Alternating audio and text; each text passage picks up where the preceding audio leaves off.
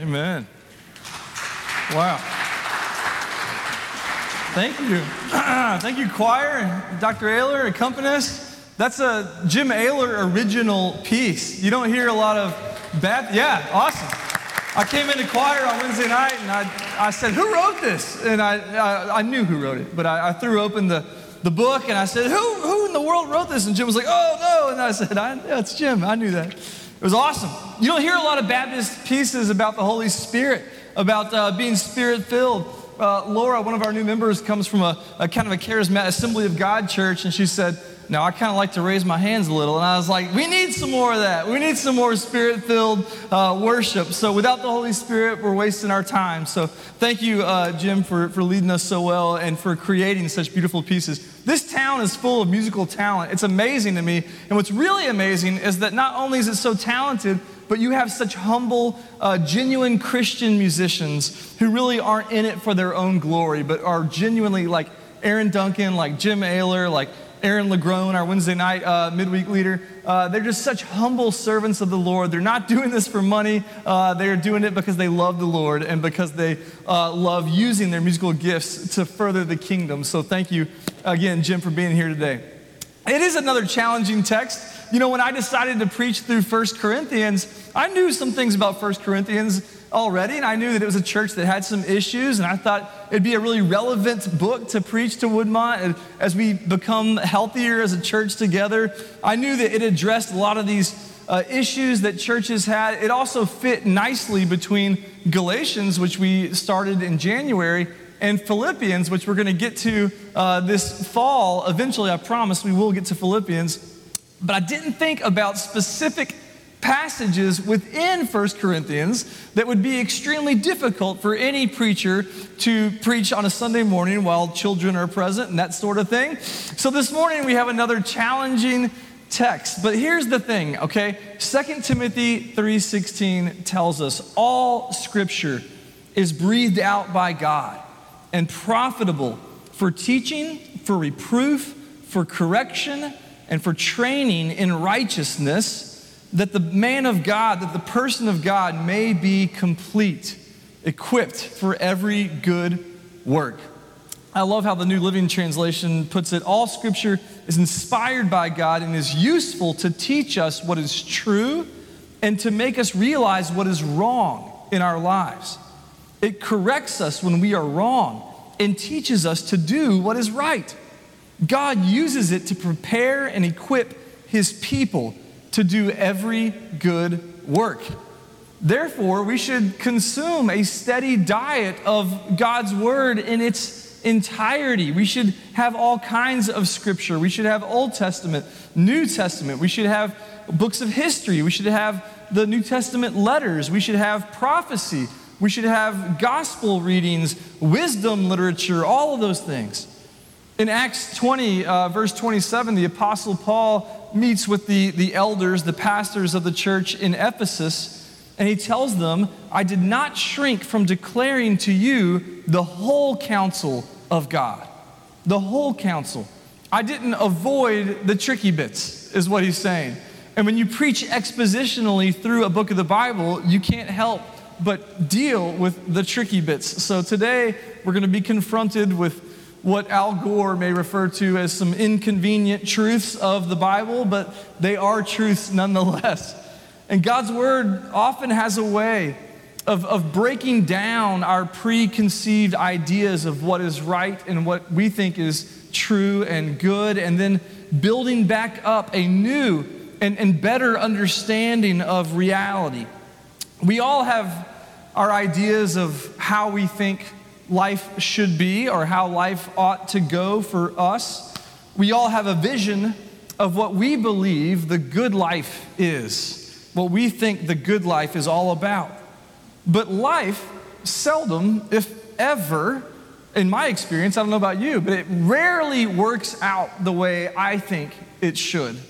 My plans and my vision for what I think life should be rarely comes to fruition. Why is that? Because God is sovereign and we are not. You don't see something coming like open heart surgery, right, John? You don't see something coming like a, a, big move out to the country, right, Braden and Emmy? You don't see things coming like that, but they, they come. And God's in charge, and we realize in those moments we are definitely not. And some preachers would tell you that if you really believe in God and if you really are doing the right things and paying your tithes, especially, then your vision of the good life will come true. But that's nowhere in Scripture. In our, in our current uh, culture of expressive individualism, where everyone's trained to live out their own desires against society, this may sound appealing to be able to control your, your destiny, to be able to fulfill your own expectations for how you think life should go. I'm seeing this everywhere now. Just this past week, uh, May, our fourth grader had a school uh, choir concert, and uh, Camila was there, and uh, others that uh, joined in the choir, and they sang a song from uh, Disney's High School Musical. You older Gen Z or younger millennials will, will know these words from We're all in this together. Here and now, it's time for celebration. I finally figured it out that all our dreams have no, what, Michaela, you probably know, have no limitations. Have no, all our dreams have no limitations. That's what it's all about. We make our dreams come true. We're teaching our children this before they're even old enough to realize that your dreams probably aren't going to come true. That's the reality. Jesus told us in this world you will have tribulation. But that's not what is really uh, taught in, in our culture. But isn't it more honest? Isn't it more authentic to ask what happens when your dreams don't come true?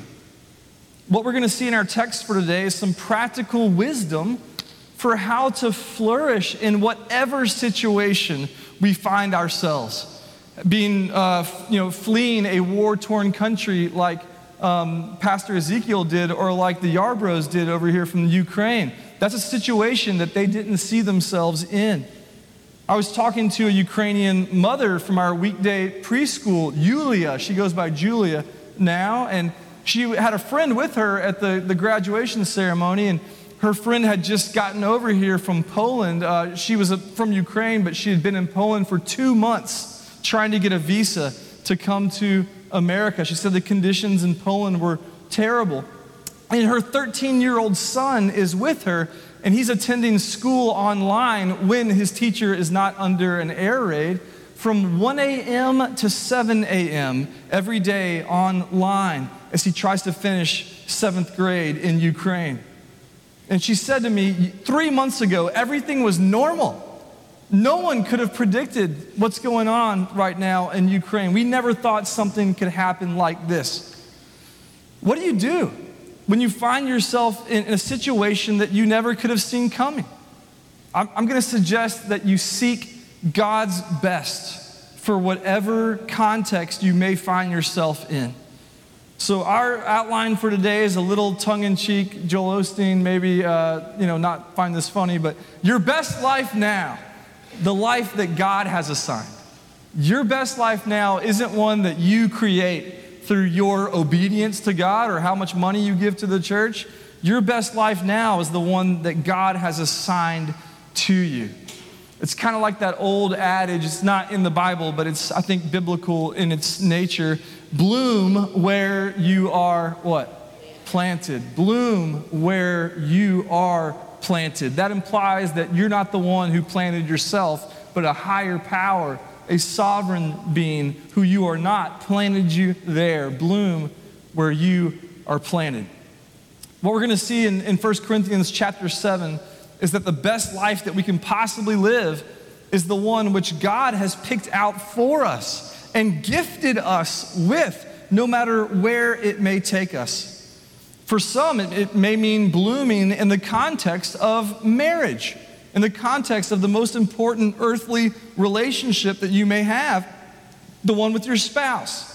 Point one on your outline is, is God's best For married couples, in the first seven verses, we're going to see God's best. This whole month, we're talking about living into God's best because God's ways, as instructed in Scripture, are always best.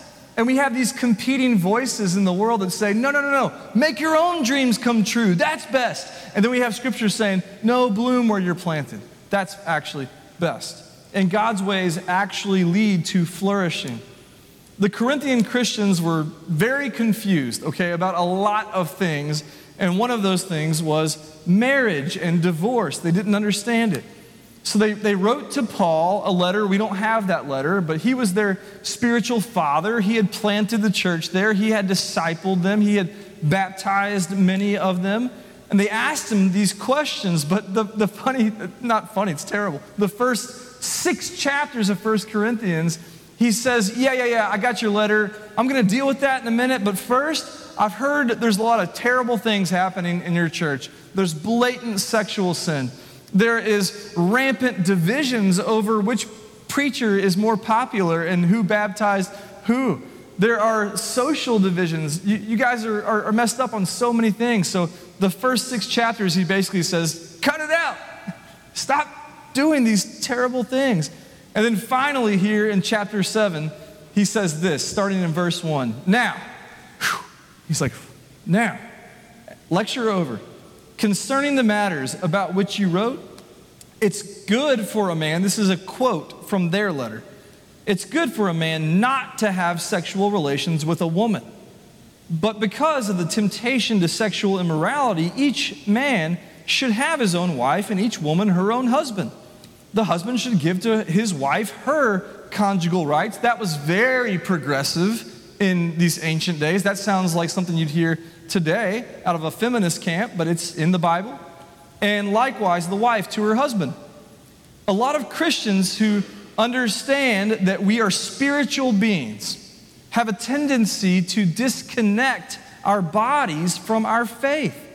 They believe either, you know, one of two things. One is that what we do with our bodies doesn't really matter now because we're spiritual beings, so we can do whatever we want. Or the other thing is that we should be very uh, ascetic and we should be disciplined like a hermit and just avoid any kind of physical pleasure. Paul says both these things are wrong. Okay, we live in an embodied faith. God took on flesh, right? We live as holistic beings mind, body, and soul. And each aspect deeply affects the other two. When your physical health is out of whack, it, it, it, it messes up your spiritual and mental health. When your mental health is out of whack, your spiritual and physical health. We are holistic creatures. I should have had you preach, Daniel. You're like marriage therapist. and You should have done this whole lesson. These, these guys are like marriage uh, experts and counselors. Uh, I, am not that. Uh, but we are holistic beings, and when one part's out of whack, the other parts are too. The Corinthian church apparently thought that no Christian should ever engage in, in physical intimacy of any kind. But Paul says, no, no, no, no. There's a moral place for it in the context of Christian marriage. And again, Paul's way ahead of his time. I know, like, when we get to chapter 11, I've already had a church member tell me, I don't like that chapter 11 where he says women should be quiet. I was like, I know, I know, we'll deal with that when we get to it. But Paul seems, you know, misogynistic. He, he gets billed as chauvinistic. I, I get it. But look at verses 4 and 5. For the wife does not have authority over her own body, but the husband does. Okay, that's the sermon. Let's go. Is that no, wait, wait. There's more. There's more. Keep reading. The husband does not have authority over his own body, but the wife does. What? That's that's that's crazy talk, Paul. Do not deprive one another except perhaps by agreement for a limited time that you may devote yourselves to prayer. But then come together again so that Satan may not tempt you because of your lack of self control. The Christian life, okay, the gospel centered life, is about learning how to die to yourself and how to live for God and for others more fully. That's the best way to live cheerfully giving ourselves away, pouring out our lives for the sake of God and for others. It's the only way to live. It's how the gospel of Jesus enables and compels us to live. And there's this beautiful mutual submission. Everybody reads from like Ephesians 5 22, you know, wives, submit to your husbands at a wedding, but they don't always read verse 21 that says, submit to one another out of reverence for Christ. There's this beautiful deference, right? A, a mutual kind of submission that Christians, they don't fear being walked on, they don't fear being a doormat because they believe that God has actually empowered them and that in our weakness we are made strong by His perfect provision. I, I do think that there's, we can get into more of this later. This is tricky ground here, but, but I love how open Paul is. He's very flexible in all this. This is kind of gray area stuff that, that Paul's kind of dealing with here. He, he, he is gracious in his uh, rules. Verse 6, he says, I, I say this as a concession, not as a command. He's, he's not imposing temporary abstinence in a marriage, but he's allowing for it. It's like him quoting the Corinthians in chapter 6, where they said, All things are permissible. We're under grace now. We can do whatever we want. He says, Yeah, that's true, but not all things are helpful. Not all things are beneficial, I think the NIV says. He's very flexible in this. What is God's best? What is going to lead ultimately to flourishing? Paul himself was single. Okay, look at how he frames marriage and singleness in verse 7. I wish that all were as I myself am. That would be a lot less complicated. But each has his own gift from God, one of one kind and one of another. We don't know why Paul was single. Maybe his wife left him after his conversion to Christianity. Maybe she died. Or, or maybe he never married because Paul was so busy either persecuting Christians or later planting churches and advancing the gospel across the world. Whatever the case, he says here in verse 7 both marriage and singleness have advantages that should be considered as gifts from the Lord, that God has gifted you according to your station in life. Sometimes we say that, the Bible, I've said this before, the Bible says it's better to be single than married. It doesn't really say that. Paul's not elevating one over the other, okay? He, he's saying to bloom where you are planted, to be grateful for whatever your station in life. Now, we need to point out here that the church and the culture usually get this wrong, that usually they incorrectly treat marriage as the ideal yes, marriage is the norm in this society. That's why he says a man should you know, have his wife, a wife should have her husband. That's the norm, but it's not, it's not the ideal. A local Anglican teacher, Peter Valk, he, he came here and spoke to our staff. He wrote a blog I read recently about what he calls romance idolatry. He says romance is, quote, an emotional desire for sensual love with another person and the courtship behaviors undertaken by an individual to express those feelings on a trajectory of erotic love. And he says that romance idolatry takes root long before the age that a person can marry. Disney movies and Taylor Swift songs teach our children that magically coupled love is the best thing the world has to offer. Single adults, that is not true that is an idol that we often make of romantic love. And I think the church is complicit in this too, guys. It's not just Disney. We love to rail against Disney. the church has, has messed up too. Please do not say to our, I know you're well meaning, I know you are, but don't say to our single adults, why hasn't anybody snatched you up yet? Just stop saying that, please. Don't, don't say, oh, you're, you're, you're so attractive, why has no one picked you up yet? Don't, that's not helpful. It's not the ideal. Let's, let, don't ask them, when are you going to get married? Perhaps the Lord has given them the gift of singleness, at least for a season. Valk, Peter Valk says the idol of romance isn't just a lovey dovey feeling, it's a, it's a lie from the pit of hell. It promises us love, belonging, family, pleasure, and an escape from loneliness. Only Jesus can provide those things in their entirety. Marriage cannot do it, it uh, no amount of romance can do it either. We need to affirm singleness as not only a valid Christian lifestyle, but as one with distinct advantages. And we need to love one another in such a way that we are family. And this church is really good about it, but we still have room to go.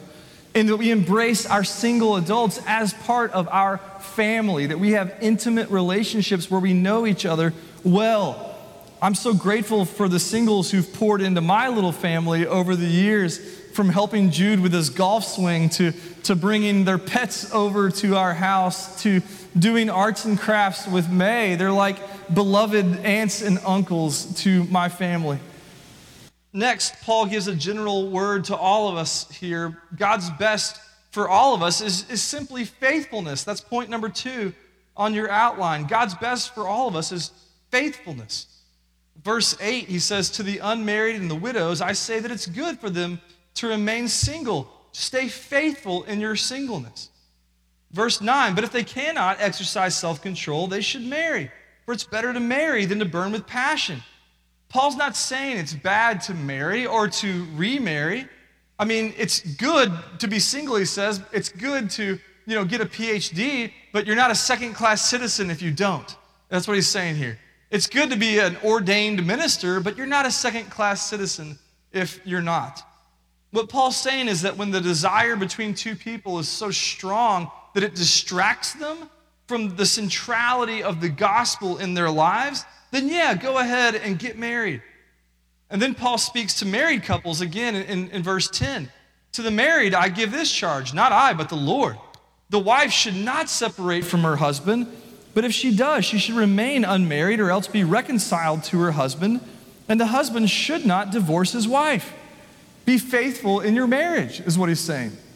Look, we know that marriage is hard. Giving yourself to another person is not easy. Morgan and I have been to marriage counseling often, and we're not ashamed of it, and we, are not shy about telling people that. We all need help.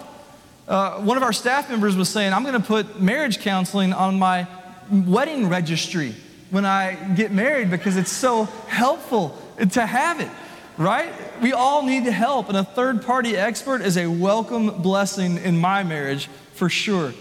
Uh, Christian marriage is a sacred thing. It should be taken seriously. The vows that we make are sacred on our weddings.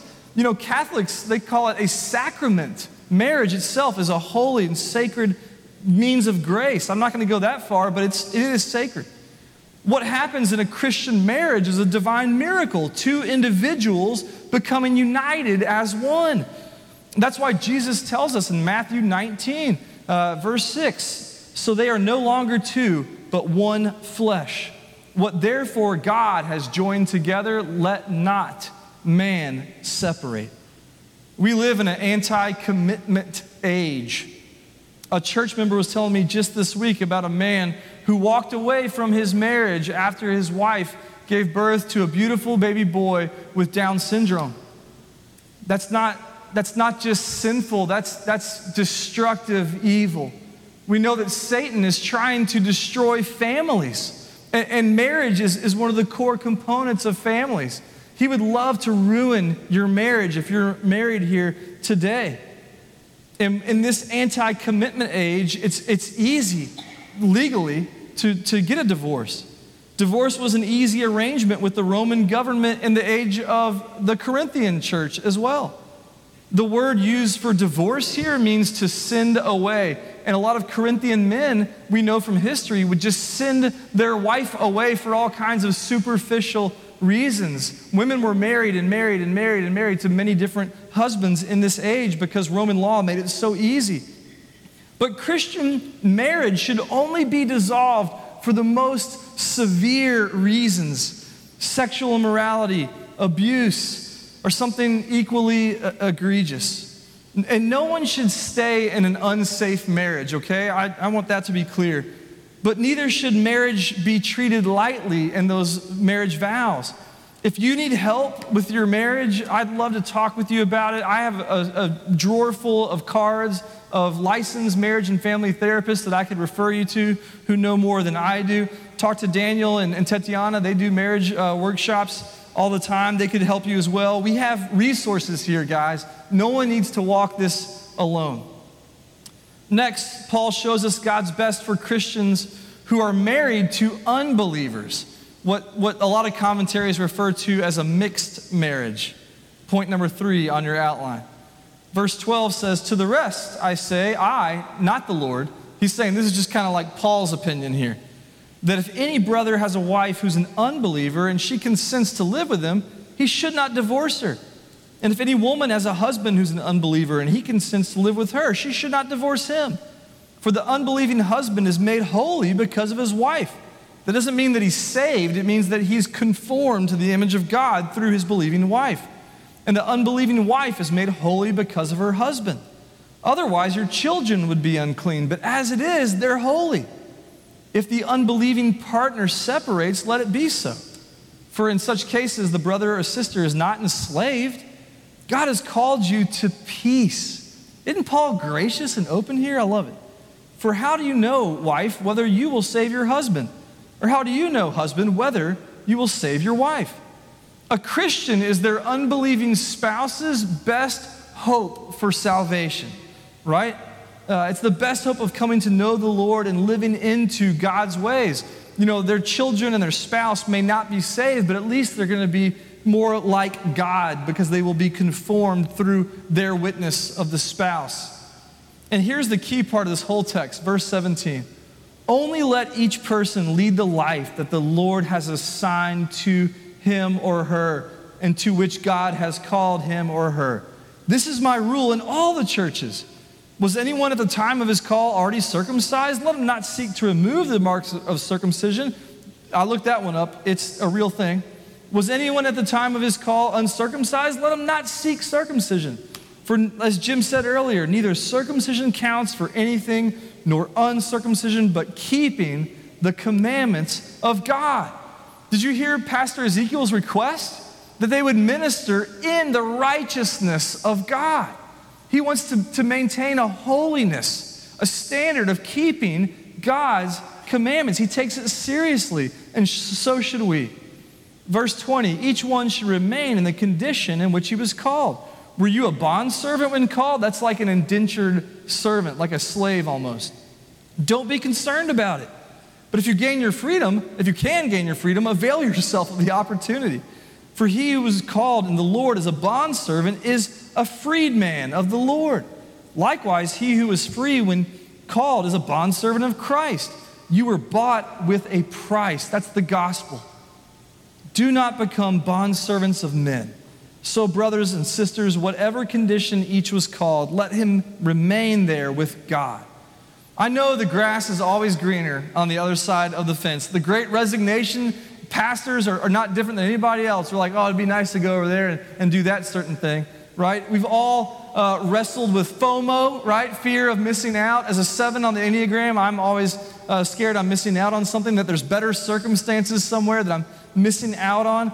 Other people are stuck in the, the glory days, the good old days, like Uncle Rico and Napoleon Dynamite. Oh, if coach had only put me in, we'd have won state, right? That's, that's kind of where a lot of people live. And, and Satan would love to keep us there, to have us wallow in self pity and second guess all of our choices, past, present, and future. But God tells us our social status doesn't matter. The size of our bank account doesn't matter. Where we're from doesn't matter.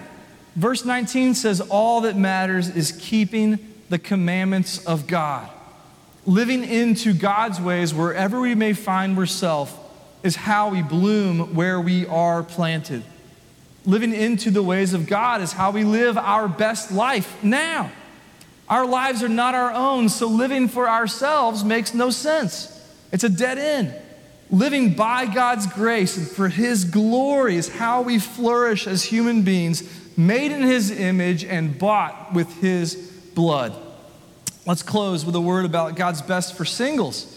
The, the ESV uh, translate the word for singles here as betrothed, but it probably refers to young people who are of marrying age. Maybe they're engaged or not, it's not clear.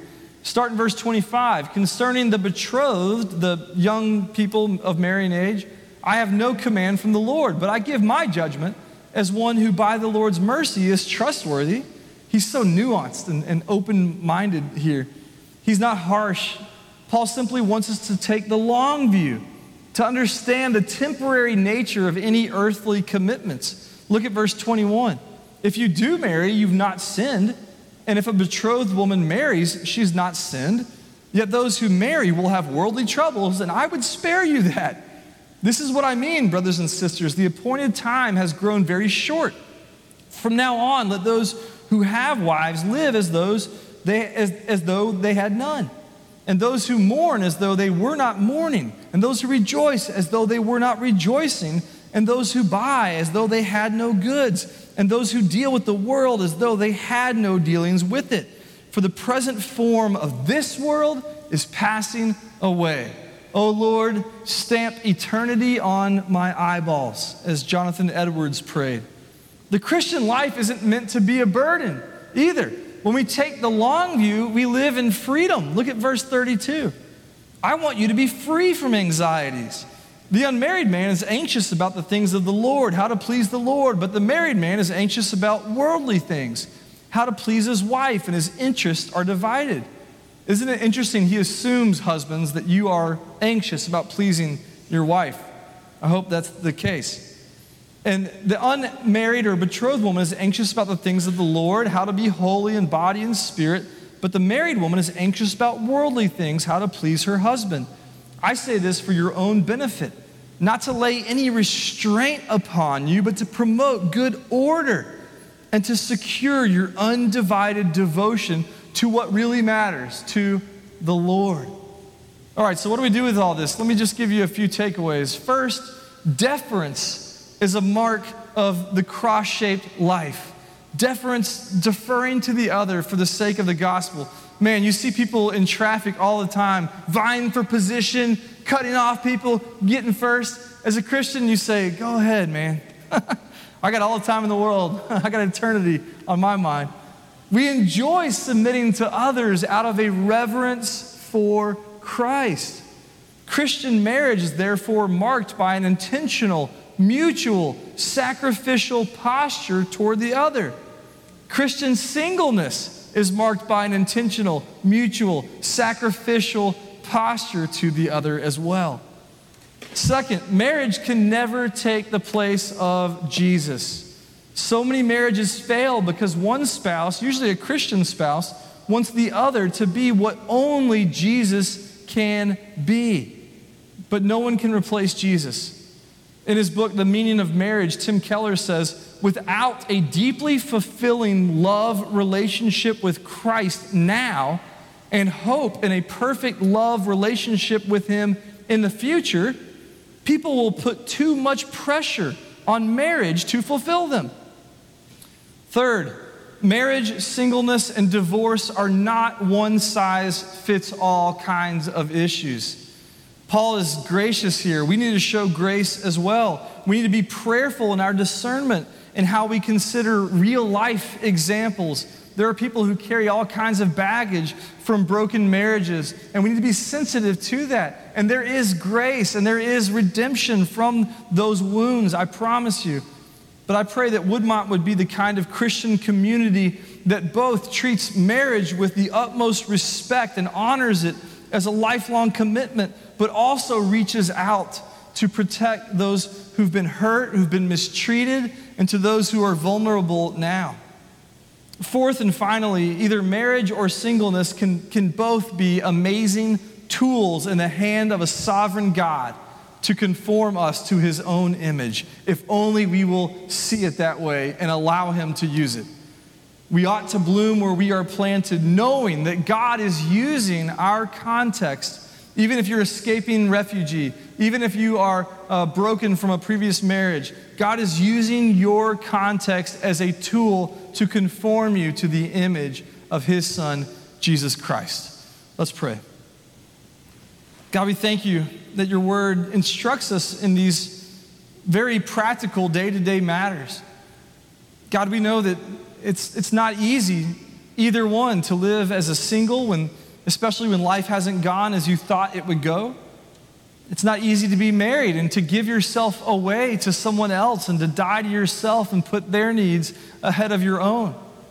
And yet, God, I pray that you would both enable singles to pursue whatever life you've called them to with joy, with gratitude, and with holiness.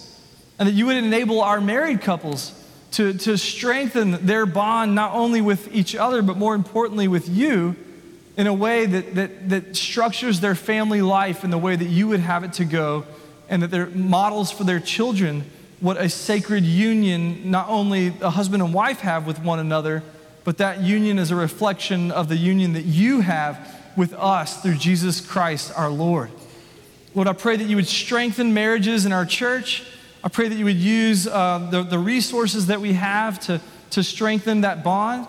God, I thank you for the, those who've walked the, the journey of faithfulness, and I pray for those who've endured divorce and who have been uh, broken uh, through a series of of uh, sinful uh, issues in, in their lives and in the lives of their spouse. God, we pray that you would heal them, that you would heal those wounds that only you can restore, that you would help us to wrap our arms around them in loving ways that, that validate their experience and also help them to, to heal and move forward in the healthy way that you would have them to go.